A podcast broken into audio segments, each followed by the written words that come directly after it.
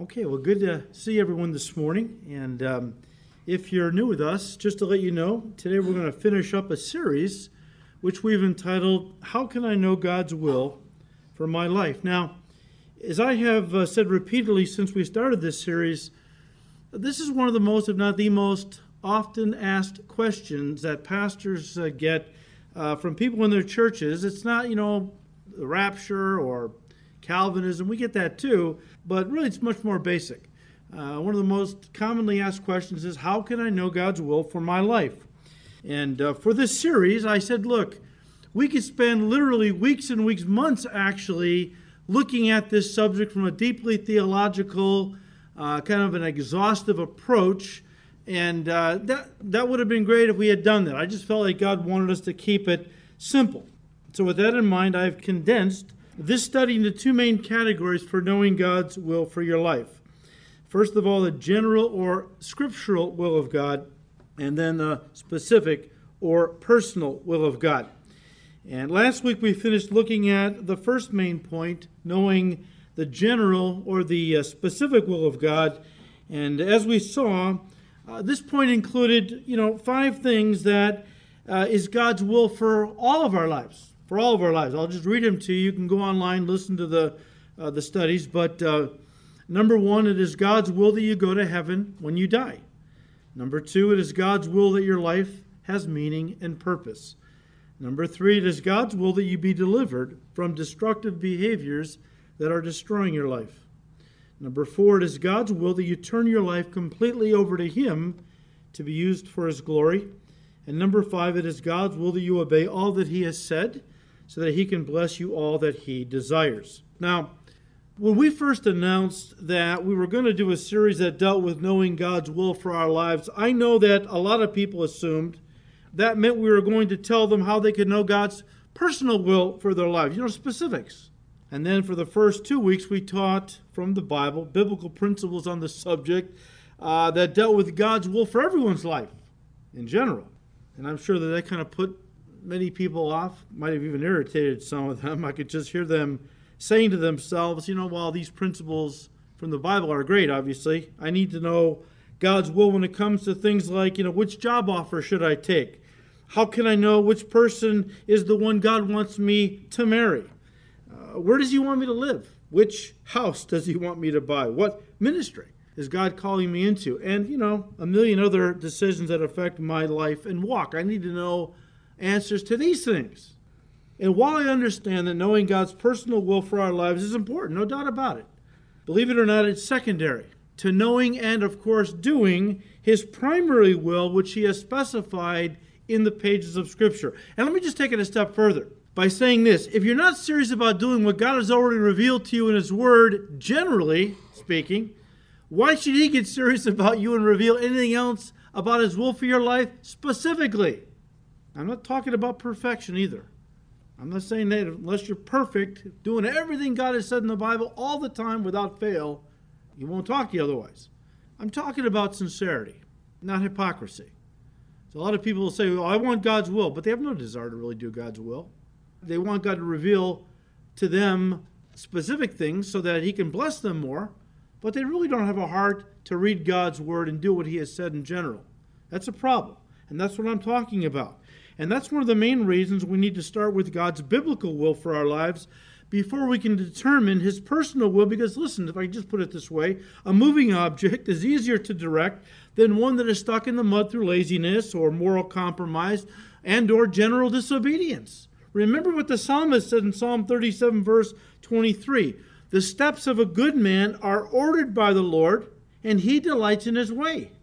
A good man implies a man or a woman who is saved and is living in obedience to what God has already revealed in His Word. That is the kind of Christian the psalmist is saying God will guide in the personal steps of His will for their lives. Now, let me uh, just say this to start with. When it comes to God's specific, His individual, His personal will for our lives, I personally don't think He wants to micromanage our lives. I don't think God cares what you have for breakfast in the morning as long as it's not unhealthy. I don't think God cares what you wear to work as long as it's not immoral. I mean, I don't think God wants to get involved in our, unless you ask him, Lord, what, what can I wear this? Then he probably will tell you. Otherwise, he leaves those decisions to us. But I do believe he wants to lead us in matters that affect our lives in substantive ways. I know he does. Peter said that God wants us to listen, cast all of our cares upon him because he cares about us. All of our cares. Anything that affects us uh, in ways that are, again, substantive, he wants us to cast them onto him, to seek his will, his direction. Jesus said that God knows the number of hairs on each of our heads. Now, why would Jesus tell us that? How is that information going to do anything for me? The only reason I can think of that Jesus would share that information, and the only reason I can think of that God would take the time to count the hairs on each of our heads. And if you're like me, every time I brush my hair, he's got to adjust the count. So, why would he want me to know he does that? Why, why is he doing that? Very simply, to let you know. If he is that concerned about the smallest matters of your life, don't you think he is concerned about the larger matters of your life? In other words, who you are to marry, what ministry you're to get involved in, and what job you are to take? Now, look, I, I say this because there are a lot of Christians who don't believe God has a personal will for our lives. I was shocked by this when years ago I put together a similar study on this topic, how to know God's will. And as I was doing my research for it, I was shocked, taken back by how many I didn't know it was possible for Christians not to believe God has a personal will for our lives. Believe it or not, there are many of them out there who do not believe that God has a personal will for your life. Here's what they believe if you just keep the Ten Commandments, you just do that, then you can pretty much marry who you want, live where you want, get involved with what ministry you want. God doesn't care. He doesn't get involved in those details. Well, again, if he's counting the hairs on my head, sounds like he's pretty interested in the smallest things. Why not the biggest things that affect my life? That theology, guys, contradicts God's word in so many places. Let me just give you three. You have to turn to these, you can write them down. First of all, Jeremiah 10, verse 23. Jeremiah said, O Lord, I know the way of man is not, listen, is not in himself. It is not in man who walks to direct his own steps. I don't know the way I should go. I mean, why should I wing it? And that's what people do when they say, well, God doesn't have a personal will for my life. I'm just going to decide for myself where to go, who to marry. You're winging it. Why would you want to wing it when God says He'll direct you if you'll seek Him? Jeremiah says, I don't know the way I should go, Lord. I'm not you. You know the plans you have for my life. Only you know the right paths that you want to lead me in to get me to those plans that I can fulfill your will. Psalm 143, verse 8. The psalmist said, Cause me to hear your loving kindness in the morning, for in you do I trust. Cause me to know the way in which I should walk, for I lift up my soul to you. Every morning, the psalmist says, In the morning, the one thing I do is I pray that you will direct me, cause me to know the way in which I should walk for that day, the paths I should walk in. And then one of my favorites on the subject, Ephesians 2, verse 10. I'll read it to you the Amplified Bible, which says, We are God's own handiwork, his workmanship, created in Christ Jesus, which means born anew, that we may do those good works which God predestined, planned beforehand for us, taking paths which he has prepared ahead of time that we should walk in them, living the good life which He prearranged and made ready for us to live. I mean, that verse, Ephesians 2:10, is dripping with God's personal will for our lives. That God want has got a plan for our lives. That God has mapped it out, and if we will seek Him, He will lead us in the right paths that again will allow us to fulfill the purposes for which He created us. All right, so you're thinking, okay, then, so I believe then God does have a personal will for my life. How can I find it? Or, in other words, as I'm living my life and making decisions, how can I know what His will is for me? That's a good question. Let me start off by saying this. Now, I've given you this example before, but it comes from a man named F.B. Meyer, great man of God with the Lord now. But F.B. Meyer tells a story about how he was on a ship crossing the Irish Channel one day, starless night, pitch black out, and he's standing next to the captain. Now he knows they have to make their way into Holyhead Harbor, which is just a narrow opening into this harbor, and they can't see a thing. And so he says to the captain, Captain, how are you going to be able to find the entrance into the harbor? You can't see anything out there. He said, Well, you can see something. What? So see those three lights there? They are channel marker lights. What I need to do is position the ship in such a way as that all three line up as one. And when all three line up as one, I know I am headed right for the mouth of the harbor. I'd like to expand that a little bit, as you know I would. I'd like to expand that illustration a little into six things, six markers for knowing God's will for our lives. Listen, not that they all have to line up for every decision all the time that we face. That's true. But um, for the most part, the more important the decision, the more we will want most, if not all, of these markers to line up so that we can discern God's will, that we be on the right course and not run our lives aground, as so many have, winging it. Uh, I'll give you these. Won't spend a lot of time on these. I think many of them are self explanatory. All right, the first marker we look for in knowing God's uh, specific or personal will for our life there must be a, a definite conviction in your heart. Look, when I'm trying to know the will of God, the, one of the first things I look for is do I have um, a sense that God is in it? Uh, that God's hand is on this thing, that I have a burden or a conviction in my heart that He wants me to proceed in a certain course of action. I think of Nehemiah. You can read Nehemiah chapter 1. But Nehemiah was a cupbearer in Persia and 90 years earlier, the captives had been released from Babylonian captivity as the Persians conquered Babylon. And the captives, whoever wanted to, was allowed to go back to Jerusalem to rebuild. The Babylonians had sacked the place, they had leveled the temple and the city. It was nothing but a pile of rubble. So 90 years earlier, uh, the captives had gone back. Some of them, of course, had died since then. But the idea was that uh, Nehemiah had a burden to know how the work was going. So when his brother got back, who had just come from there, he asked him, Well, how's it going? And the brother said, Not good, man. The walls are still not built. The enemy comes in and hassles the people and robs them and, and, and so on. When Nehemiah heard that, his burden increased exponentially, and he began to pray and even fast. And he prayed for months, fasting periodically until one day God opened a door for Nehemiah himself to go back to Jerusalem to orchestrate or to oversee the rebuilding of the walls. He had a burden to do this. And then God confirmed God was in the burden. But we have to be careful here, guys, and I have to balance this out. Because a burden in your heart is good as a starting point to know if God wants you to take a certain course of action or to do something or go somewhere. But again, we have to be careful because the Bible says in Jeremiah 17 9, the heart is deceitful above all things and desperately wicked. Our hearts are deceitful. And often our hearts want to do things that we convince ourselves is God's will. Now, if we hear that voice inside of our heart or we feel that burden to do something, you can't really trust that alone. Sure, you, if, if you combine it with other markers, yes, it's legitimate. But it's too flimsy in and of itself to make important life decisions based on a feeling or an impulse or a conviction, even. Because a, an impulse or maybe an inner voice whispering to you could either be A, it might be the imagination of your own heart. Read Jeremiah 23. Sometimes we want to do something so badly we imagine God is telling us to do it.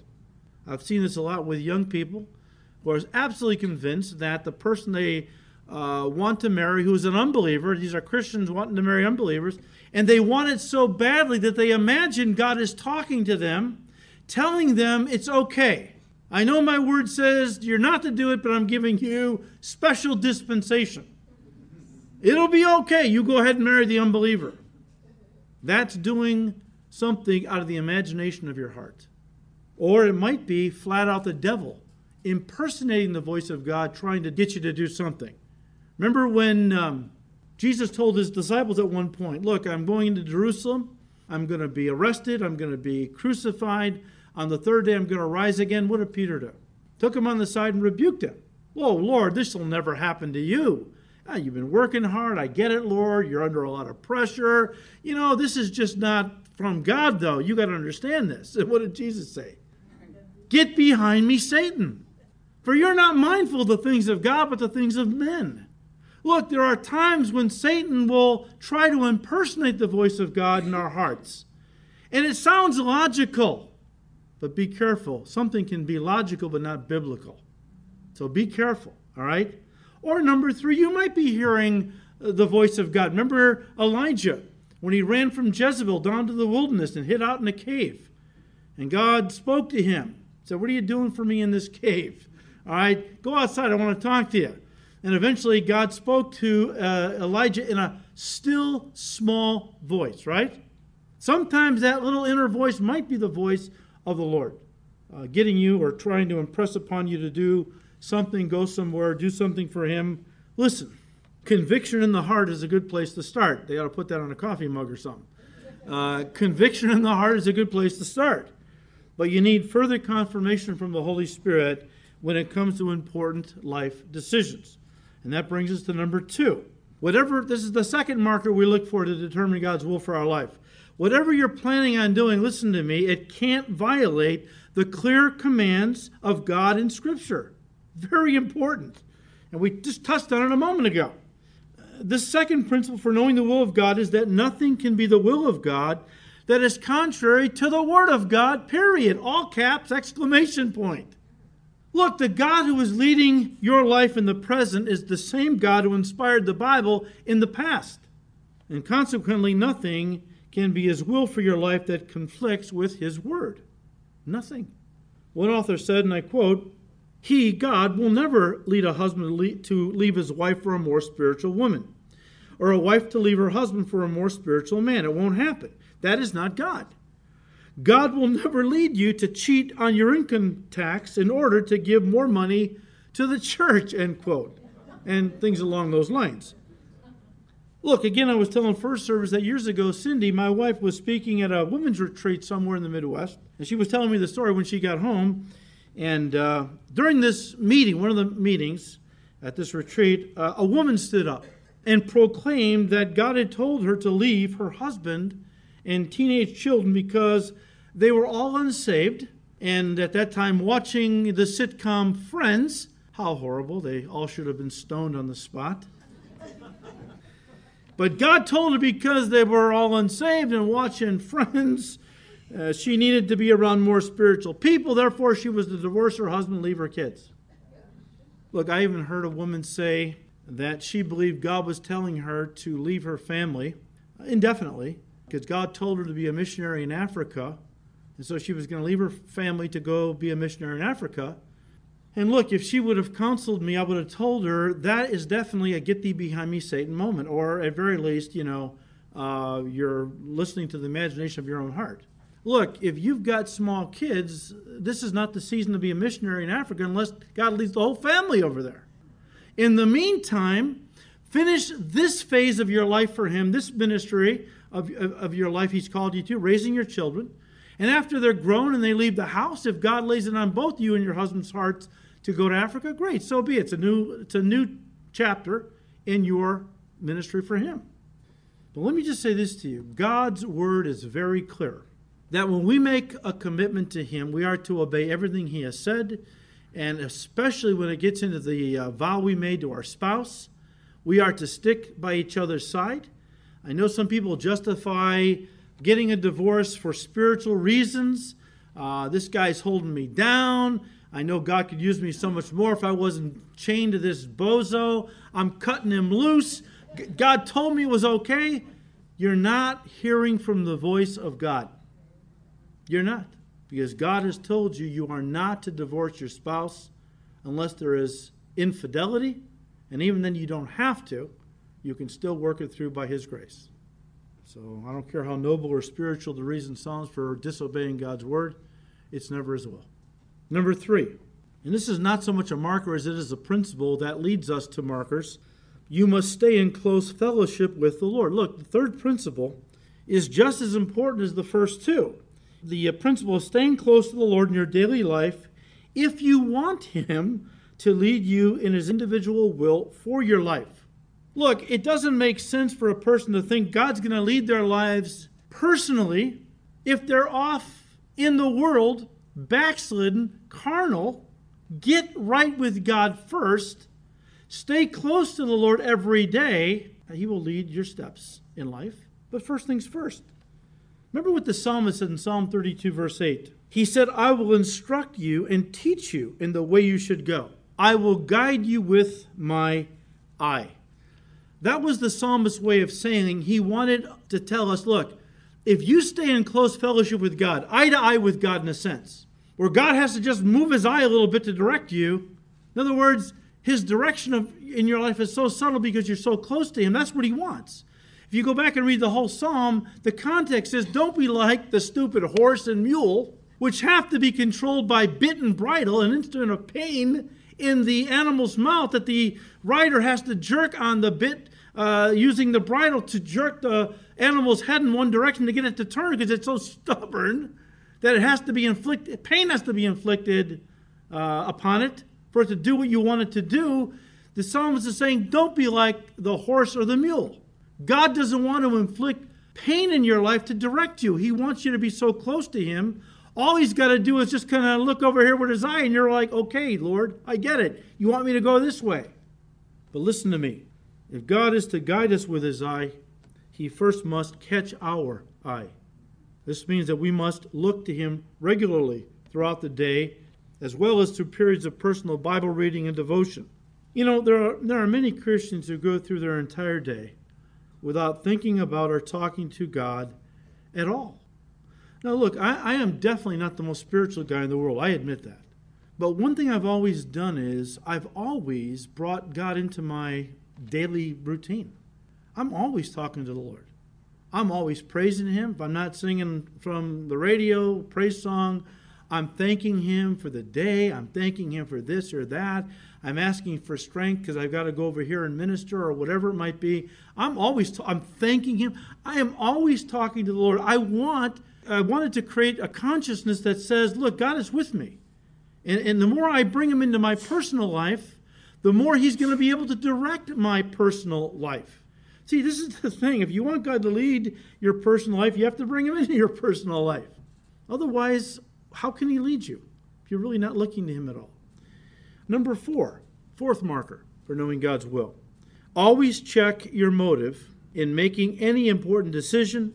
Is Jesus at the center of it, or is self at the center of this decision? What is your motive for taking that big promotion? Is it to use your new position to be a brighter, more visible witness for Jesus? Or was the prestige and higher salary the driving motivation in your decision? Now, listen, I'm not saying that money can't be any uh, factor in the decisions you make for the Lord with regard to what job you take. But for many Christians, it's the only factor. That's what's wrong.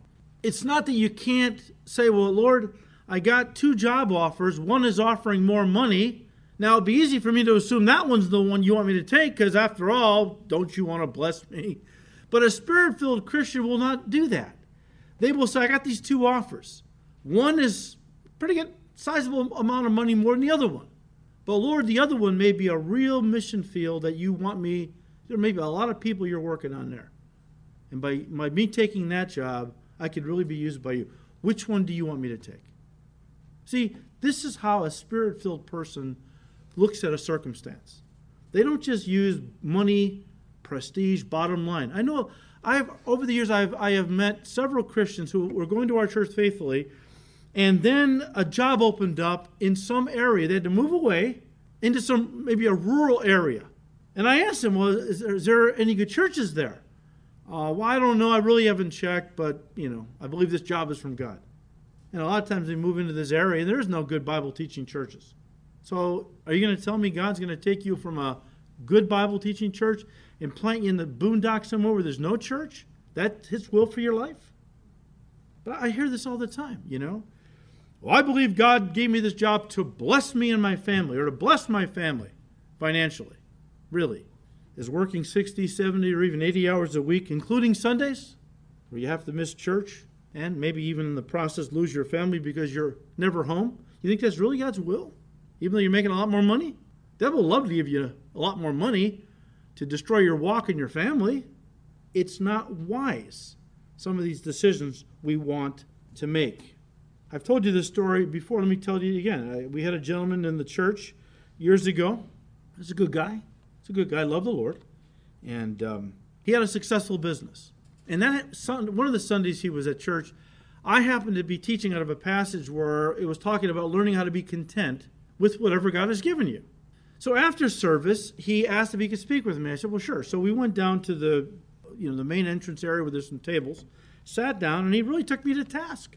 He see, he believed God was leading him to expand his business fourfold, quadruple it. Now look at this guy had a very successful business, was doing very well for himself, had a beautiful house, uh, beautiful vehicles, um, was able to take wonderful vacations with his family. I mean, you know, uh, doing very well. And he felt that through the teaching, I was kind of being used to uh, guilt him from doing what he believed God wanted him to do. And I said, Look, I'm not your Lord. If God is telling you to quadruple the size of your business, by all means do it. But you had better make sure you're hearing from God. Because I have seen many men like you who were doing very well decided to expand greatly their business and in doing so they had to work you know 70 80 hours a week never home never able to come to church anymore and eventually they lost their marriage their family and then their business. I'm just warning you. Be careful. Some of these decisions that people are contemplating entering into scripturally are not wise let me read to you what paul said in ephesians 5 verses 15 to 17 he said, See then that you walk circumspectly, not as fools, listen, but as wise, redeeming the time because the days are evil. Therefore, do not be unwise, but understand what the will of the Lord is, implying God's will is never unwise. It's always wise. Now, I like what Charles Stanley said with regard to this. Let me read it to you. He said, and I quote, God has called us to ask of every invitation, every opportunity, every business transaction, every family decision this important question Is this the wise thing to do? In light of my present state of mind, in light of the present state of my relationship with my wife or with my husband, in light of what's going on at work, in light of what's going on in my life right now, is this the wise thing for me to do? In light of where I want to be in the future, in light of the kind of marriage and the kind of family I want to have, in light of where I want to be financially, in light of where I want to be in terms of my career, in light of where I want to be in terms of my ability to serve God, is this the wise thing to do? Stanley says this question will quickly reveal your motive. It will reveal the selfishness in your relationships. It will reveal the greed in your financial decisions, end quote. Very true. Very true. We need to stop and ask ourselves some pointed and often piercing questions about where's my motive with this? Is this thing I'm contemplating doing, is it really a wise thing? And obviously, if you're thinking about having an affair, that would definitely fall into the category of unwise. Because, you know, believe it or not, I knew a pastor, super spiritual guy, always was hearing from the Lord. Everything he wanted to do, God told me. Well, how do you argue with that? You've got that shuts down the debate or the conversation. God told me. Well, God told him he was to leave his wife and marry a gal in the congregation. His wife had back surgery. She's downstairs on the couch recovering. Her good friend, the one that they want to marry each other, came over to help her through this difficult time. And while she was on the couch taking a nap, they were upstairs having an affair. It got so twisted, the, the woman who he ha- was having an affair with had a wedding dress in her closet waiting for the day when God would give them then the green light to proceed. But they were both convinced God told them to do this. Very unwise, sinful, wicked. Number five, fifth marker in knowing God's will for our lives. Do the circumstances indicate that God is leading you? As you pray about important an important decision, keep looking for what the Bible calls open or closed doors. Let me read these to you. In 1 Corinthians 16, verse 9, Paul said, For a great and effective door has opened to me, and there are many adversaries. Colossians 4 3, meanwhile, praying also for us that God would open to us a door for the word, to speak the mystery of Christ, for which I am also in chains. Acts 16, Paul is on his way across uh, Asia Minor, modern day Turkey, uh, in search of God's will, okay? Or he's actually got it in his head where he wants to go, thinking that's what God's going to use, you know, going to use him in these areas, right? And uh, it says in Acts 16, verse 6 Now, when he had gone through Phrygia and the region of Galatia, they were forbidden by the Holy Spirit to preach the word in Asia. After they had come to Mysia, they tried to go into Bithynia, but the Spirit did not permit them. So, passing by Mysia, they came down to Troas. Now, in 2 Corinthians 2, Paul is recounting this. And he said in verse 12, When I came to Troas to preach Christ's gospel, a door was opened to me by the Lord. So, what is Paul saying?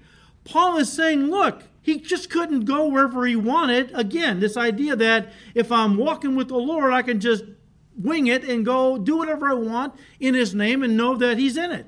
Well, that's not what happened with Paul. Paul had a heart for the Lord. He was walking in the Spirit. He decided to go north, Spirit shut him down. Decided to go south, Spirit shut him down. Say, well, how did the Spirit shut him? I don't know. I don't know. Maybe he got sick, uh, put on his back for a while, had time to pray, and he realized, no, no, no, this is not where God wants me to go. Believe me, the Lord has ways. The Lord has ways, all right, to direct you. And if you're going in the wrong direction, to, you know, have you bounce off a closed door. So how do I know a closed door? When you bounce off it, you'll know it. Okay? Just trust God. But Paul bounced off a couple of closed doors before he found the open door of God's will. Now, an open door would be a favorable circumstance suddenly coming across your path where God seems to be saying to you, This is the way, walk in it. Isaiah 30, verse 21. Look, most of you have heard this story before, but bear with me. I see new faces. This really uh, was a, a testimony that we, um, as a church, kind of uh, entered into. We've, you know, talking about uh, uh, do circumstances indicate that God is in something for you to pursue it and go forward. Uh, 14 years ago, we were approached to go on radio. Now, radio is expensive, and back then we were just making ends meet. I mean, just we are breaking even every year. We didn't have any money to go on radio. But, you know, a guy in the church said, I think God's leading you into it. I know a guy at Salem radio, and would you be willing to sit down and meet with him? Okay, well, I'm open to anything God wants, uh, not knowing if God was in it or not. But we sat down. At that time, uh, there was one slot open. It was a 15 minute slot Tuesday through Friday, and uh, the price tag for the year was like $32,000. 32000 Are you kidding me? Okay. All right, well, you know, well, you have a little faith. So I just came back and talked to the pastors. We didn't bring it to you guys. You know, we just didn't know what God wanted us to do. Brought it to the pastor. We began to pray. A couple weeks later, I think, maybe a week, I get an envelope in the mail from a couple that had gone to our church a few years earlier, had moved to England with his job. They knew nothing about the radio, nothing about anything we were praying about. Open up the letter. There's a check in there for ten thousand dollars. Now, guys, there are churches that get those offerings like every week a small church like ours, that was really unusual. And so, based on that, we believe, all right, Lord, sounds like you're in this. And we're going to take a step in faith. So I called the guy said, yeah, we'll take the slot. Still not sure. you know, you take the step in faith, you're still a little shaky. Lord, am I driving the church off a cliff here? That's a lot of money. I think you're in it, but wow, not sure. Uh, take a step in faith, though. About a month later, we received another check in the mail, different family. Again, didn't know anything about what we had been praying about. This check was for $22,000. It covered the entire first year of the radio ministry. Well, of course, by that time, I'm not the sharpest spiritual pencil in the box, but even me, I figured, okay, God's definitely in this, okay? And we've been on the radio ever since, and God keeps providing. Look, you know, these are things you look for. Um, do the circumstances indicate that God is leading you in a certain course of action? And uh, then number six, six marker, look for confirmation. And, and not, these are not in order of importance, by the way. So this is not, you know, the lowest importance on the on the list. I'm just saying, okay, this might be the first thing you want to look for. I don't know. But number six, look for confirmation of some kind from the scriptures. Something that the Holy Spirit shows you that seems like a clear message from God to your heart individually. Now, I'm sure, I know it's happened to me, I know it's happened to most of you, where you were praying about something. You know, something that you weren't sure God's in it, God wanted you to do, but you're praying about it. And then you open your Bible, you're doing your morning devotions, and a verse jumps out, and it's like, wow. It's like the Holy Spirit is just, it, this is what I needed to hear. Or maybe somebody approaches you, they don't even know you're praying about something. But in their devotions, God spoke to them and said, Give this scripture to so and so. You walk up, give them the scripture they're reading, go, Oh my gosh, God just spoke to me. God spoke to me through. This is what I've been praying about. This is the answer, right? And this has happened numerous times in my life, and I'm sure for many of you. Look for confirmation from the Word of God as to whether or not God is in something. Look, in closing, let me say this don't let others make important life decisions for you, no matter, listen, no matter how spiritual you think these folks are. There are people that are a little overpowering, if I can put it that way. God love them. They're a little overpowering, spiritually speaking. They're like a freight train. Either you're going to jump on board or they're going to roll right over you. And maybe one of these folks comes to you and says, God told me that you are to sell everything and go be a missionary in Africa. So get over there. The wrong thing to do is to go, oh, wow. Boy, I know that this person is really a spiritual, they really hear from the Holy Spirit, I better sell everything and get over to Africa. No. Look, I, had a guy one time, I was telling first service, I had a guy one time come to me and uh, say, God told me I'm to preach this Sunday. God told me I'm to preach this Sunday. I said, Well, when God tells me you're supposed to preach Sunday, you can preach. God never told me. Look, these kind of people can be used by God to confirm something you're praying about, confirm it's God's will, or even to get you praying about a certain course of action that, that God may want uh, you to take. But they must never be allowed to make a decision for you that's going to affect your life in a substantive way. God won't lead your life through so and so, He'll lead your life directly through His Spirit. He might use so and so to confirm something. He might use a brother or sister to get you praying in a certain course of action, but he will never use them to make an important decision for you without speaking to you and directing you. Very important point. Basic, but we have to talk about it, okay? And remember this the Bible says, He who believes, a believer, will not make haste. He who believes will not make haste. What does that mean? If you are a child of God, you believe God's on the throne, you believe God is sovereign. And God, you believe, is leading you to make an important life decision. Don't you think He'll give you time enough to pray about it? This idea, well, I've only got this small window of opportunity. I got to make the decision right now. I got 15 minutes. The window's going to close. The opportunity's going to be lost. I got to hurry up and make a decision. Hope God's in it. I've had more people tell me, I made the decision, then I prayed. Wrong. It's like jumping out of a plane and trying to find a parachute you pray and then you move. You pray and then you move. This idea that you have to rush a big decision look, that's the devil. He's trying to get you to rush an important decision because if you rush it, well, he can better mislead you, misdirect you away from God's actual will for your life down some side road where you're going to get all messed up. He who believes shall not make haste. Why? Because our God's on the throne. He's sovereign. And if it's that important, he'll give you time to pray about it because that's what he wants you to do. And guys, once again, as I said at the beginning of this study, all these markers don't have to line up for every decision. But certainly, the more the more important the decision, the more you're going to want uh, to wait for God to give you enough markers so that His will is clear. Listen, beyond a reasonable doubt. I have to say that. Beyond a reasonable doubt. I say that because some Christians let the fear of making a mistake paralyze them into inaction, where they're afraid to make, listen, any important decision for fear they're going to make the wrong decision, step out of God's will somehow, and bring upon themselves terrible consequences. Let me assure you, God wants to lead your life more than you want Him to lead it. Often, God is giving markers, He is leading you in a certain course of action. But some people get so worried about blowing it and making the wrong decision that they're not going to do anything unless God basically writes his will in the sky with flaming letters. Probably not going to happen. I'm not saying never, but I'm saying probably not going to happen.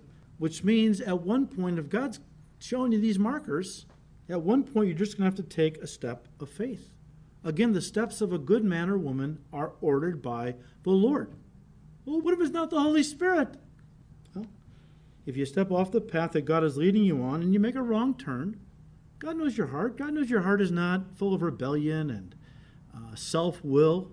You really want God's will, you step off the path of God's will and get off a little bit in the weeds, He'll redirect you back on the right path. I mean, our God loves us. He doesn't say, Oh, you took a wrong step there. Good luck. I'm writing you off now. Oh, come on. I mean, you know, what is the concept of God here? You know, your loving Heavenly Father, knowing your heart, knowing you want to be led by Him, and you make a little misstep, He's going to punish you for it. I get you. He's the shepherd. Remember, the shepherd's got the staff to kind of get the sheep back on the right path? That's what He'll do. Remember, guys, it isn't those who have a tender heart to know and do God's will that get into trouble. It's those who kick the doors open that God has closed that get into trouble. In other words, the rebellious. Years ago, when Cindy and I first got saved, we got saved with another couple. We all came to Christ at the same time. And we just loved this couple. You ever meet uh, somebody, or if you're a couple, you meet a couple, and you're so much, your hearts are knit instantly. I mean, the first time we started talking to these people, I felt like I knew them for years. And we just became best of friends. And at that time, we didn't know of a church yet. We were looking for a Bible teaching church. Didn't we didn't know of any at the time. So on Sundays, we just go to each other's houses. We rotate and spend the morning reading the Word and fellowshipping about the Lord all day long. And then after a few months, this couple decided that you know they wanted to move to California. They were convinced God was in it. Looking back, I know is what they wanted. And so they put their house up for sale. They had a nice house right here in the in the area and uh, somebody made an offer. Here we go, and it fell through. And somebody made another offer to get excited, and it fell through. This happened like three or four times. Well, after like the third time, I'm thinking, the Lord's closing the door here. I don't think He wants you to go to California. But they were convinced He was leading them. After the third or fourth time the thing fell through, I'm not kidding you, she threw a major hissy fit. It was really something to see. I mean, she, like a little kid, she started stomping, screaming, railing against God. You don't love us. You're not a good God. Really railed on the Lord. About three days later, another offer came in, household. They kicked his door open. They went out to California. He got involved in the rock band, renounced his faith. They got divorced. I don't think either one of them are walking with the Lord anymore. I don't know what their lives would have been like if they had stayed right here, how God would have used them, God would have grown them, and so on. I do know this it's not that you can't do what God is telling you not to do. We have a free will. He'll close the door. You want to kick it open, that's up to you. But if God's will is best and He says no, and you kick the door open and you say, I'm doing it, okay. Know this the way of the transgressor is what? Hard. The way of the transgressor is hard. God's ways are best. What am I doing? Kicking doors open in demanding my will over his. My will is only going to lead to something far less than his best, maybe some real heartache in the process. Let's be honest, guys, we're done. The reason so many Christians get into trouble and reap serious consequences in their lives isn't because they don't know the will of God, it's because they do know the will of God but refuse to do what he has said. I always think about the godly priest Ezra. And it says in Ezra chapter 7, verse 10 For Ezra, had prepared his heart to seek the law of the Lord, the word of God is what it's saying, and listen, and to do it. See, Ezra was the kind of a person that studied God's word because he had a heart to do what God had said. If you have a heart to study God's word and you purpose to do what he has said in his word with all your heart, understand God will lead you even when you don't realize he's leading you. Ever had this happen? Where you're doing something throughout your day, you're going somewhere, you're, you know, and all of a sudden something happens to disrupt your schedule, take you off of your schedule. I mean, something happens, uh, you blow a tire and whatever, and you're upset. You had this meeting, now you're going to miss the meeting. You're upset about it. You call AAA and they send a tow truck out. And as you're, you know, the guy's hooking up your car, he looks and sees the fish in the window. Are you a Christian? Man, I've been reading the Bible. I don't get it. Can you help me? Boom. Look back and go, God was in that flat tire. God was leading me. I didn't even realize it. Look, plan your day, go about your business. but be sensitive to God's divine appointments, people and situations that He will lead across your path for His purposes. Guys, let me just say this. If you seek to incorporate these things in your life faithfully to discern God's will, and very important, you cultivate the heart of Jesus in the matter, the one who said, I do always those things that please my Father. That's my whole goal in life to do what pleases my Father, to do His will, to do His will and finish the work of Him who sent me. If that's your heart, I guarantee you, you will always be led by Him in all you do. One more final scripture Proverbs 3 5 and 6. I'm sure most of you know it. Trust in the Lord with all your heart. Do not depend on your own understanding. Seek His will in all you do. Pray, seek Him. And He, listen, will direct your paths. That's a promise. He will direct. There's no reason for you to get way off out of God's will unless there's rebellion there and self will. If you are wanting God's will, He will show you His will because He wants to lead our lives in the right paths. So may God give us grace to have that heart. Otherwise, again, the way of the transgressor is hard. And God is saying we can do this the easy way or we can do it the hard way. I'd rather do it the easy way. You obey me and I'll lead you. But if you want to do it the hard way, we can do it that way too. It's messy, it's painful. I'll eventually get you on the right path. But you'll be a bloody mess. Do you want that? Let's just do this the easy way. Obey me, and I'll lead you. Amen.